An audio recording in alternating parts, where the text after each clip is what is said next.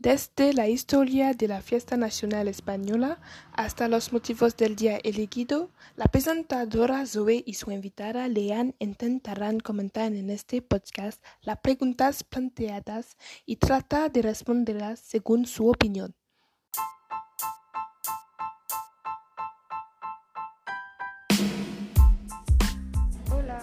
Bienvenidos en el podcast de Leanne y Zoe. Hoy vamos a hablar del Día de la Hispanidad con Leanne. Hola Leanne. Hola Zoe. Entonces, ¿qué es el Día de la Hispanidad y cómo se celebrado?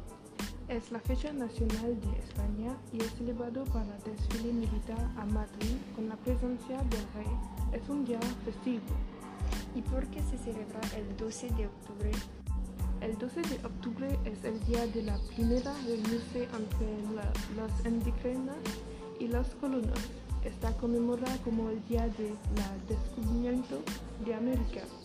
¿Y los que pasó desde el 12 de octubre de 1492? Los colonos desembarcan en el nuevo mundo habitado por indígenas. Entabla una guerra cuando los colonos intentan reducir a los indígenas a esclavos.